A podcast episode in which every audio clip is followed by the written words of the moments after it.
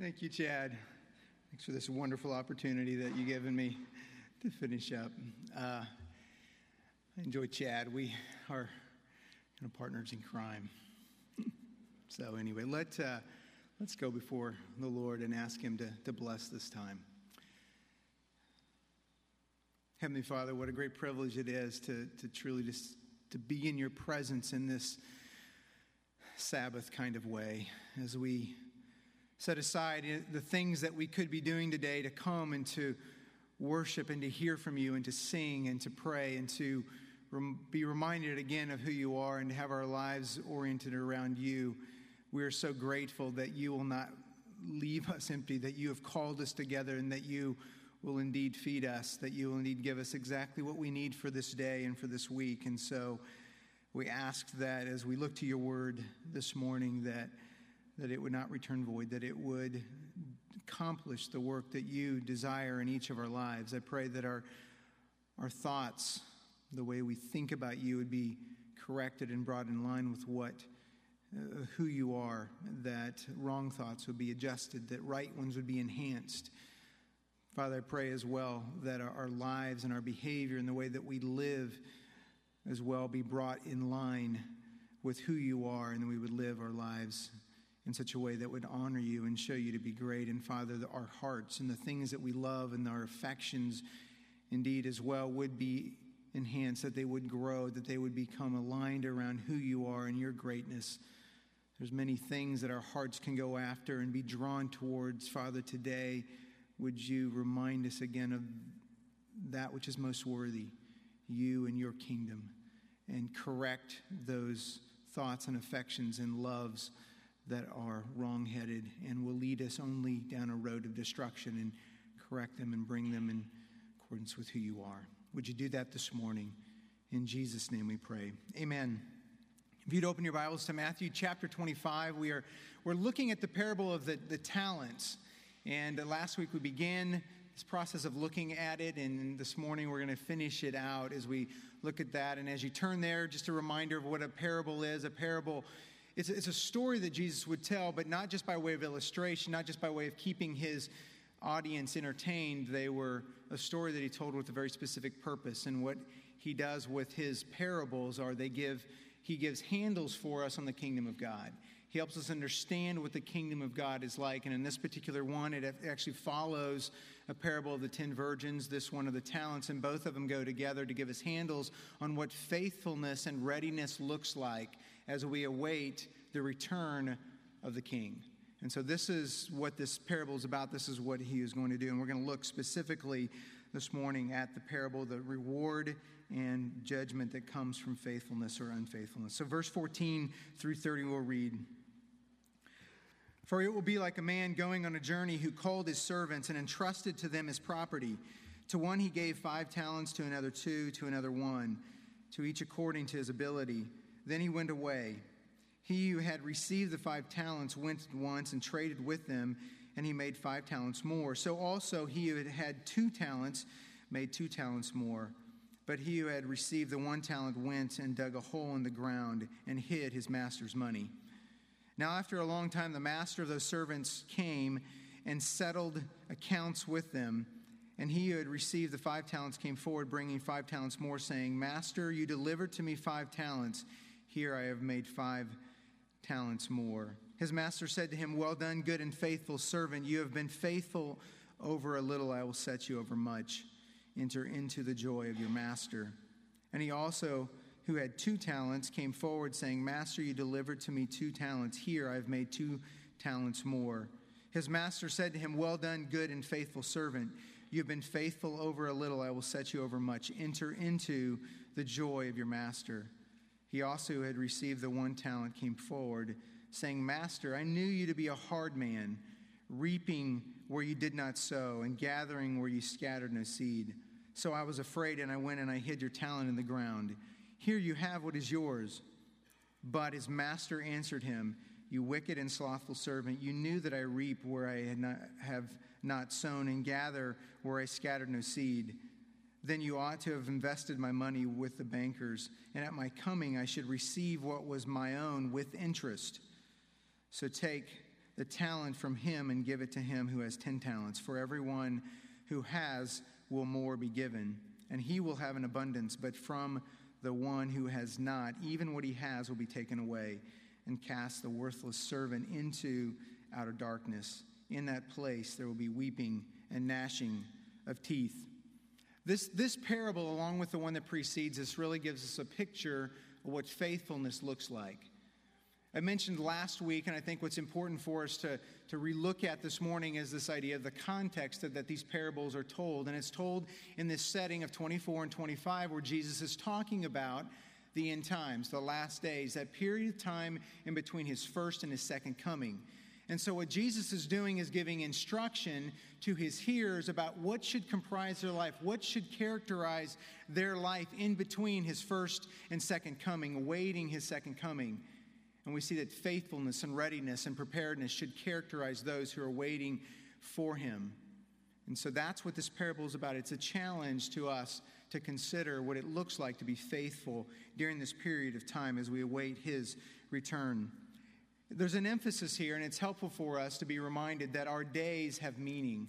As we think about him returning that in God's plan that there is movement in time, there's movement in history, that he is doing something, and his desires to use us in the process of bringing his kingdom, in the process of building and expanding his kingdom. And so we get to be a part of that. And so that, what that means is that our days, our time, the capacities and talents that He has given to us, the opportunities that He gives to us are opportunities to build His kingdom. And they have meaning, and we need to build upon that and make use of that to invest what He has given to us wisely.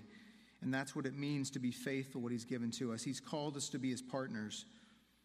What does readiness look like? Well, last week as we looked at the idea of these talents that's entrusted to them, we see two of the servants were ready to put them to work, that as they understood what they had been given, that they recognized that what the master was doing, in a sense, is saying, You are my partners in my work, and as I am gone, you will do and accomplish what I desire you to do. And so, here, take this capital, if you will, take this money and put it to work for my good, for the good of my estate. And we see the two of them did that. They recognized the joy that would come from being a part of his work, of entering into the labor of seeing his estate, his kingdom, if you will, expanded. And we looked at our own lives and we saw that God had entrusted each of us a great amount of capital, if you will, to be put to work for his kingdom. Because a, a talent, even though one is given five and one is given two and one is given one, is a lot of money to be invested, and it was significant enough to do something with. And so the call for us is to recognize this partnership with Him and to be involved in what He is doing. We see that the one servant, though, the one servant did nothing with it. He went and he hid it in the ground. And it, we recognize from that, it reveals to us that his interest in his interest in being involved with the master, he had no interest at all. He was not interested in serving with him. In fact, he saw the work and the risk too high. And so the best thing he could do would be to go and to bury this talent, this some $300,000 in our day age, that, that amount of money, and bury it in the ground instead of using it. And so for us, we see that what God has called us to do is to take and to put it to use what he has given to us. Sometimes those talents, those opportunities that He gives to us are obvious, and it comes in the form of gifts and abilities that He gives to us. It's in resources that God gives to us that we are to use to build His kingdom, but sometimes they're not so obvious. And we looked at the kinds of circumstances that God might place us in that we would not choose to be in.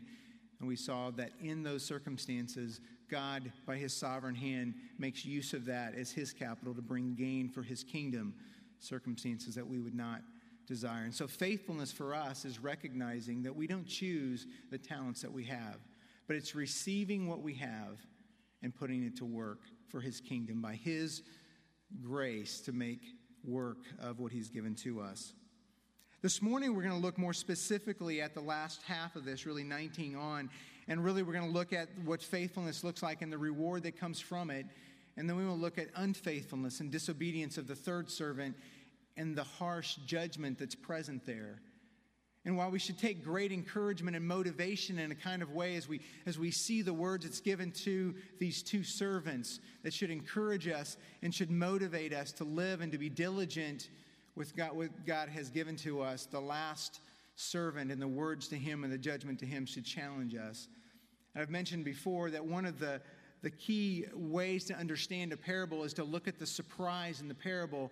And I think the surprise, if you will, in this parable is the end of it. When you see this last servant judged so severely by the master, it should be a surprise to us. Why would he be judged so severely for what he did? And so we're going to look at that and ask the question why was that so severe? And what is it that we can take away from that? What, can, what will challenge us as we look at that aspect? But first of all, let's look at the faithfulness and the reward that comes from it.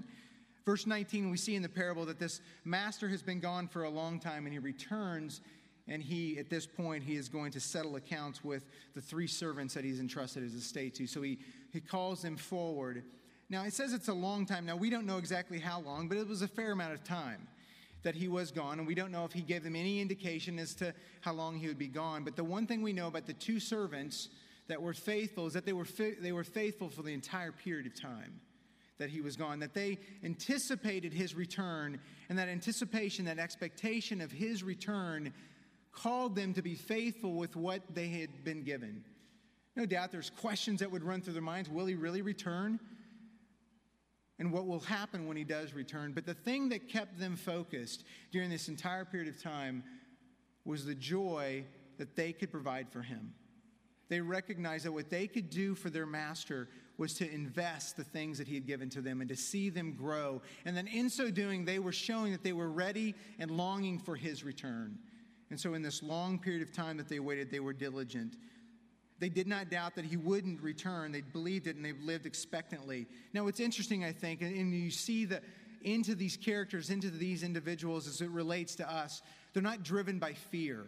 They're not driven by fear that somehow he would show up and they would not be ready, but rather they were driven by this expectation and a delight that as they were to work and to see whatever they had grow, that they would bring joy and pleasure to him. So it was not fear per se as much as the opportunity they had to actually bring him, him joy.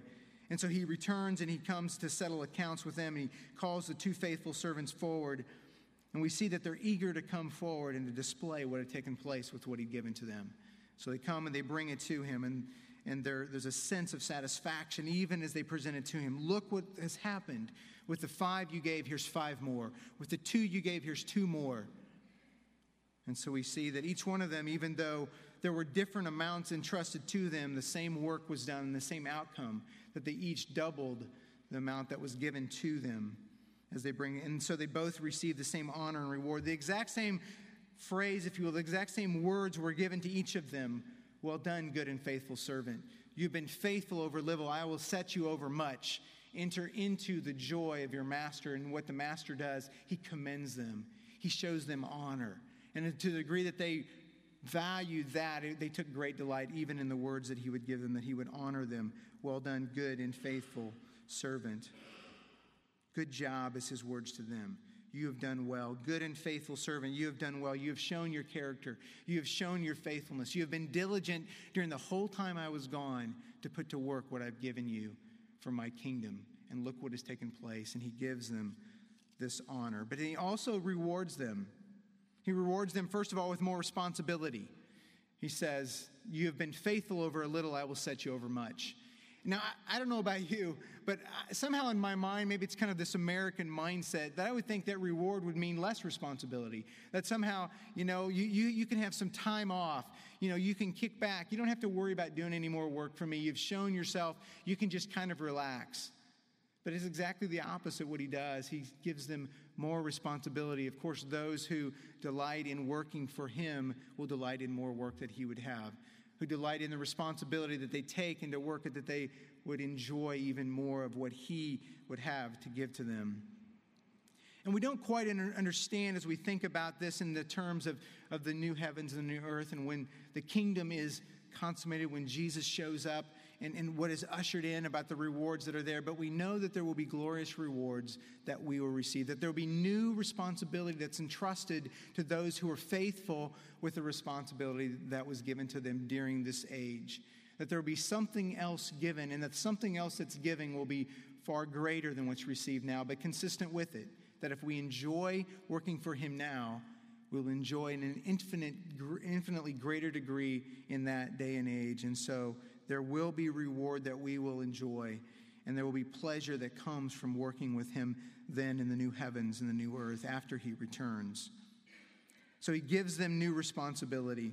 But then he also says there's this offer to them, this call to them to enter into the joy of your master. Enter into. So there's more responsibility, but then there's a greater taste of joy for them as they enter into that joy.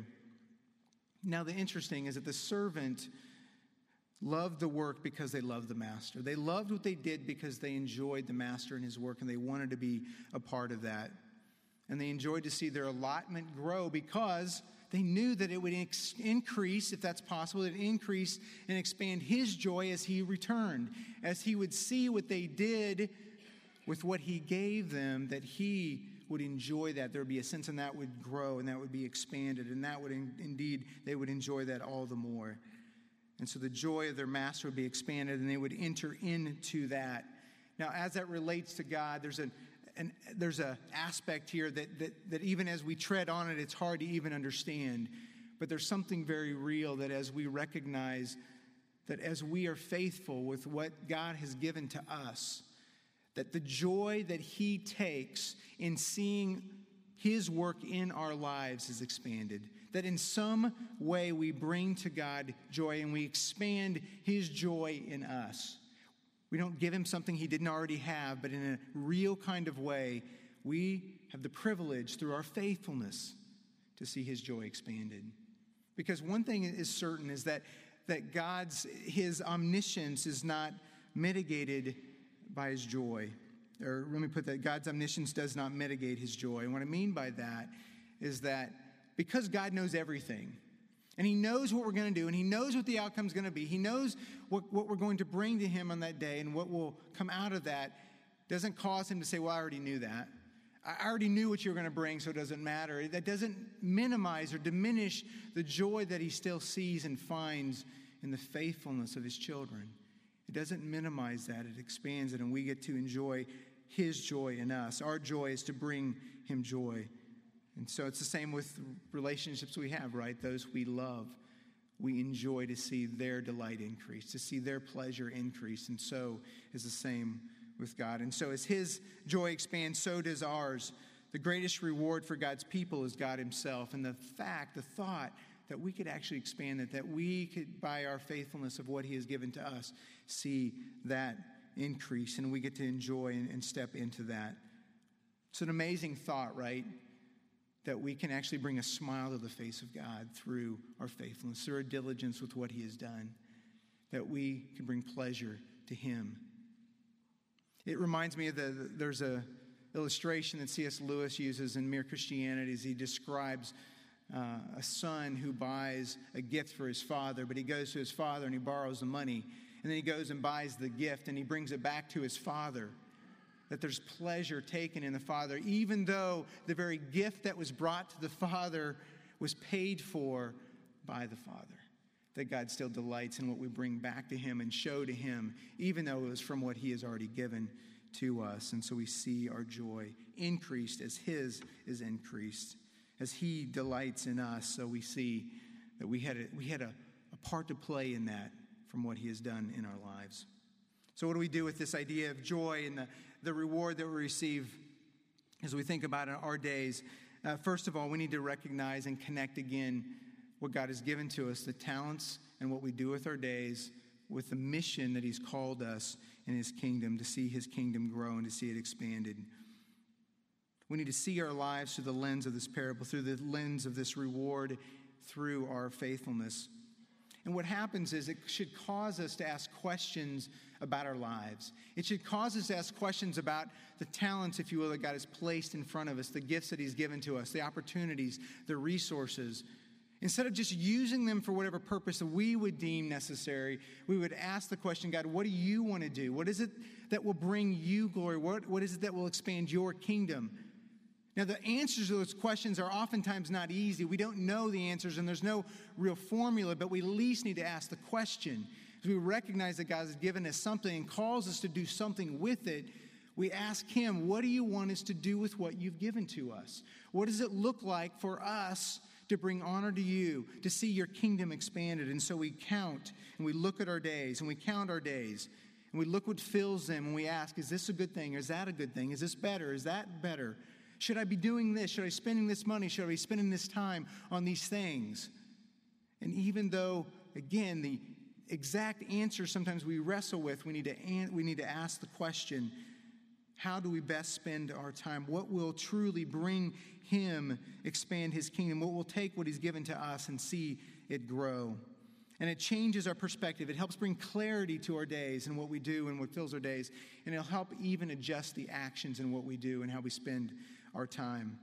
It's a reminder that our days have purpose and we're not just to spend them, but we're to invest them. At the same time, we need to remember that there will be an accounting. There will be a day where we stand before Him and He will put on display all that He's given to us, and we will have to say or demonstrate or show what it is that's been done or accomplished with those things. And so we will stand before Him. Now, it's interesting. I don't think what this means is that we go and completely change everything we're doing now. Not necessarily. That everything we've been doing, we stop doing, we start doing something different. That's not necessarily the answer here. We might want to do that. There might be some adjustments or slight adjustments in the course, way what we do, but it will bring some course correction in our lives. It will adjust to some degree. It has to. It will cause us to say yes to some things and no to some things. And that's what it means to look at what God has given to us and to seek to invest it in this way. And it will cause that. There's a story that's told about Martin Luther that uh, it's from a good source. I suppose it's true, but at least it will serve as a point for us. Martin Luther was apparently one day hoeing in his garden, and a friend of his comes and, and, and is, in the course of talking with him says, If Jesus were to return today, what would you do? He asks him the question, and Martin Luther says, Well, I just keep right on hoeing. I keep right on doing what I'm doing. And of course, the point is that this is what I'm supposed to be doing now. This is a good thing. This is not a bad thing. Now, if someone were to ask me and I'm sitting just vegging on the couch watching television, I think I would say, Well, I'm at least going to turn off the television. But the point is, isn't so much what we're doing, it's asking the question Is this bring glory to God? Is this something that will expand His kingdom and it will bring adjustment to our course? And we need to ask the question.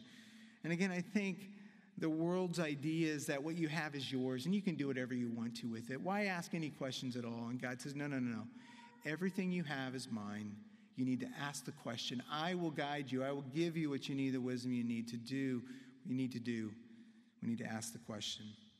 The second application from looking at the reward and, and faithfulness, as we look at the, the passage and this idea of talents, Jesus gives us a parable with, with a strict monetary unit that can be calculated, okay?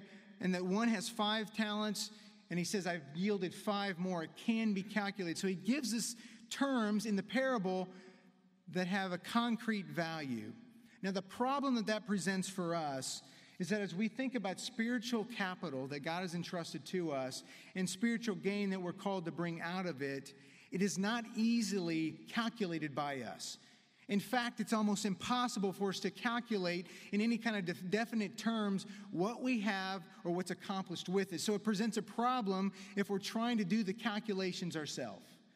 And the fact of the matter is, we can't. We can't put any kind of quantitative terms on what we've been given nor what comes out of it. And the beauty of that for us is it's not our job. It's not our job to count what we have or what's been accomplished. Our job is to be faithful with what we have and to allow Him to do the accounting, to allow Him to do what needs to be done. So, faithfulness for us isn't counting what do I have and what am I doing. Faithfulness is, is just taking what we have and doing the best with it by His strength and by His power and allowing Him to do the calculation for us at the point in time in which that is necessary and not to count because oftentimes the things that are most valuable, that are most important, cannot be calculated.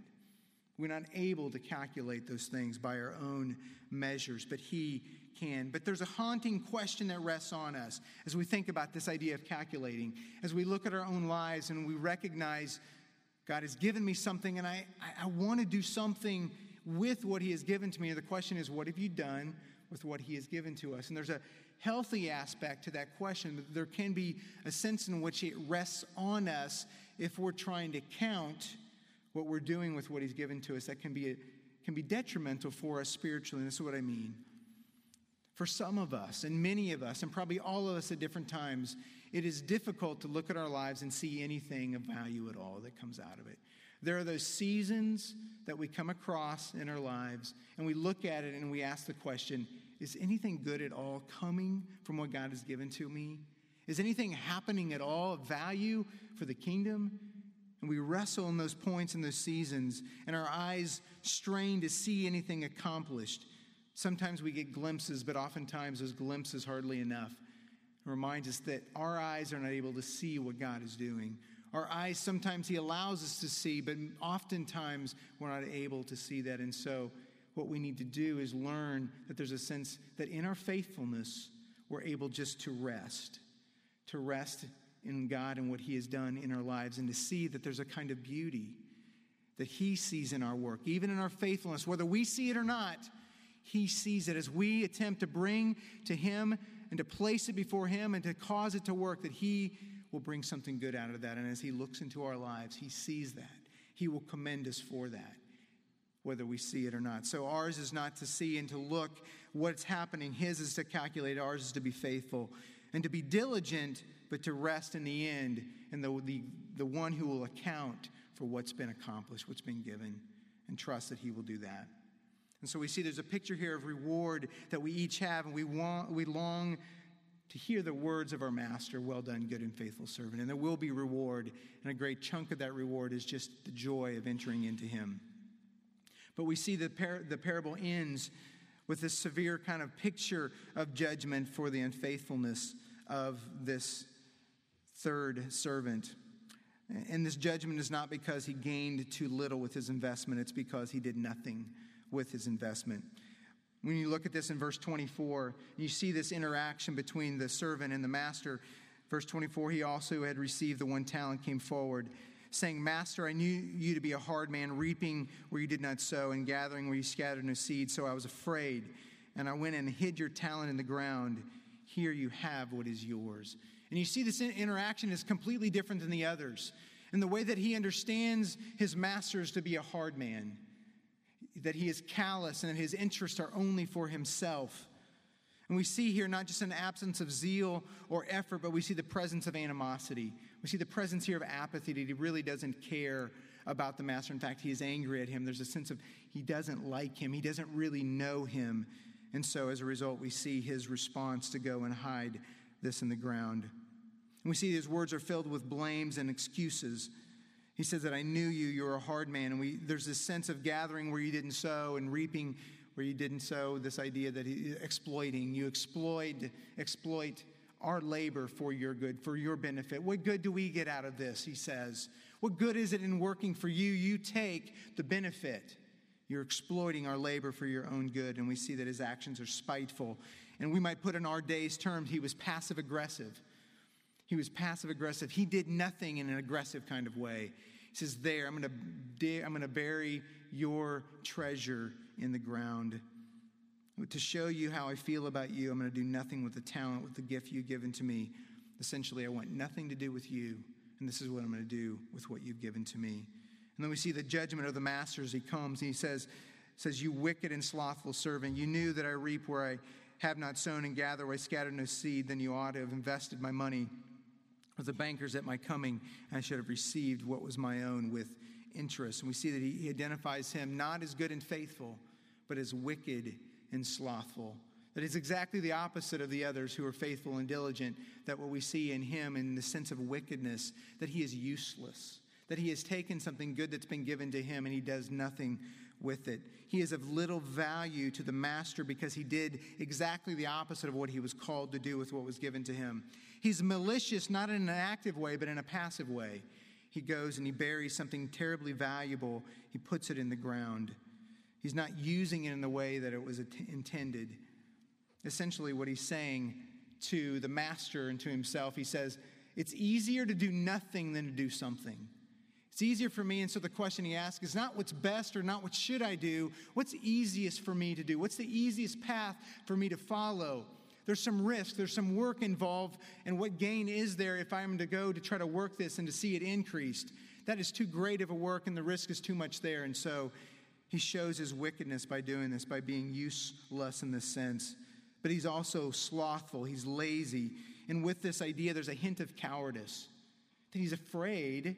He's afraid of what might happen. He's afraid of the master. He sees him as a hard man, that he's there, that it's easier for him to do nothing, so he does nothing at all with it.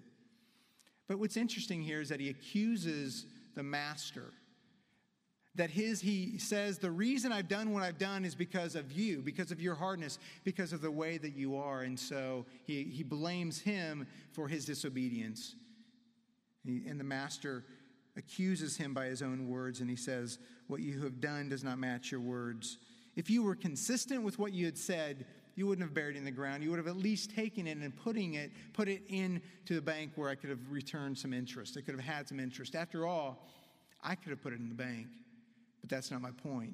My point is for you to take and to work it. And so he takes the talent from the one that is unfaithful and he gives it to him who is faithful. And we see there in verse 29, there's a principle that's really a kingdom principle for us. It reminds us in verse 29 For everyone who has, more will be given, he will have an abundance. But from the one who has not, even what he has will be taken away. We understand that if we put to use what God has given to us, we see it grow, we see it expand. But to him who does nothing with it, even what he has been given will be taken away. And the very nature of what God has given to us, the very nature of what he has entrusted to us, is for the purpose of doing work, of doing something. And we violate its nature by burying it in the ground and not using it for its intended purposes. And then we see in verse 30, there's judgment that's there. And he says that cast the worthless servant into outer darkness. And so we see a separation there of relationship, and there's judgment placed upon the servant because of his disobedience to the master. Now, the question for us that we need to ask as we look at this end, and again, if you're reading this, if you heard that in the very beginning, you might go, why so harsh? Why so severe? Why was it so necessary? One, that you take what was his and you give it away, give it to someone else who had even more. And then why do we have a picture of judgment there? Why is it that he's worthless, considered worthless, and banished from him? And the punishment that he receives should unnerve us. Should cause us to ask the question, why is this so severe? And we need to ask that question. After all, what did he do? What was it that he did was so bad? Did he do anything that was really some heinous crime? Did he murder? Did he commit adultery? What was it that he did? And of course, the point was he did nothing. It wasn't a sin of of, of commission, it was a sin of omission. There were no serious crimes involved, but it was the fact that he did nothing with what had given to him. And the fact that he did nothing revealed truly what he loved, revealed what it was that was most valuable to him. He was faithful alone to himself. It was about him and not the master. And what Jesus is saying, there's no place in the kingdom of heaven for those who are faithful alone to themselves. The one who is truly wicked and truly slothful in the end is worthless and useless to the kingdom of God. And so we see that faithfulness looks like trusting Him what He's given and doing something with it. And we see that what he really loved was revealed in the fact that he did absolutely nothing. The servant was lazy and disobedient, and he tried to blame it on the master. And God's mercy and his goodness will not be used or manipulated. And we see judgment very harshly there because of the nature of what he has done. But for us, so we recognize our desire is to be faithful. That if by faith we are able to, to, to put to work, we see that our character is revealed and our character is refined. We find at the same time as we work that what God does in our lives is that we see our faithfulness grow, our courage grow, and we reveal what we really love. Whether we're faithful just alone to ourselves or whether we really love God and honor what it is that He calls us to, His desire to see his kingdom grow. And we see our courage and our usefulness grow in the kingdom. And even though the, the fact that he was judged so harshly should kind of unnerve us, there should, there's also great encouragement in this judgment because what we find, he is not judged. He is not judged just for inadequate yields. He isn't judged just because he brought in 50% when he should have brought in 100%. He is judged because he did absolutely nothing. And for those who are diligent to be faithful with God has given to us, we're not going to be judged for bringing in less maybe than we should. What we're going to be judged for is if we do absolutely nothing at all. And of course, there's a sense of fear, there's a sense of risk that we have. There's not exact clarity of how we put to use what God has given to us. And yeah, there's, there's a sense in which we will risk certain things as we trust Him, as we step out to use what He has given to us to put them to work. We might risk relationships, we might ri- ri- risk financial uh, kinds of gain, we might risk a variety of things. But as we do that, we demonstrate and we show that the risk is so much less than the reward that's there, that's possible. And so we see that there's a reward for those who seek to, to honor him, to be faithful, and the reward is his joy. At the same time, the judgment to the unfaithful are those who do absolutely nothing, who are apathetic of his cause, who don't care about what he wants, and so bury the talent, the gift that he's given to them in the ground. So the question for us is how do we live faithful in this period of time? How do we do that? What's it look like for us? We need to ask the questions, right? What's it look like? Lord, will you give us wisdom to do this? see a picture here, and we desire to be like those who would hear the words of their master. Well done, good and faithful servant. And so to be diligent throughout the course of our lives, knowing that he will return. Whether it's in our lifetime or not, we don't know, but we know at some point we will see him face to face. And so, and at the same time, to be aware, aware of and concerned about what faithlessness looks like. When we're only faithful to ourselves, what that really looks like, that we truly would be aware of that time when we're slothful, where we're not interested in the things of God, when we find ourselves growing in our uselessness instead of our usefulness. But how do we do this? If you'll turn with me to Psalm chapter 90, I want to conclude with a picture here that the psalmist gives us what it looks like to live and to make use of the days that he's given to us. Psalm 90 I'm going to read from 12 and then we're, verse 12 and then uh, look at 16 and 17. Um, it's a challenge for us to see our days in light of eternity. Um, how is it that we make use of our days and not just live for the moment? And in verse 12, we see that the psalmist writes So teach us to number our days that we may gain a heart of wisdom. Teach us to number our days. Teach us as we think about it, that our days are finite and as we look at our days, there's a sense we need to make account of them and make use of them. And what faithfulness looks like is not just wasting them and not living just for the moment, but living for the span of them and asking that God would give us wisdom to make use of the days that He gives to us. And then jump down in verse 16. What does it look like to see God's work and our work combined in some fashion? In verse 16, we see the psalmist writes, Let your work, God's work be shown to your servants and your glorious power to their children. Let the favor of the Lord our God be upon us and establish the work of our hands upon us. Yes, establish the work of our hands. And you see what he's doing there? He says, Let your work be shown to us. Help us to see what it is, God, that you were doing. Open our eyes that we would see your work and your power to our children, to the generations to come, that we would see indeed what your kingdom is about. But then he says in verse six, 17 is this prayer. The prayer in light of your work, let the favor, let the beauty of the Lord be upon us. Help us to see who you are. And then as a request, it's a desire that he would establish the work of our hands upon us. Yes, establish the work of our hands. That we would look to him to take our days and to bring them in alignment with what he is doing. That in some way, he will take his eternal purposes and he will take our temporal days and they will work together in unison and not at odds with one another. And the prayer is that God, would you take the work of my hands and would you establish them in such a way that your work is accomplished, that they would be in unison, they would work together, that they would overlap together. And that's a work that God has to do.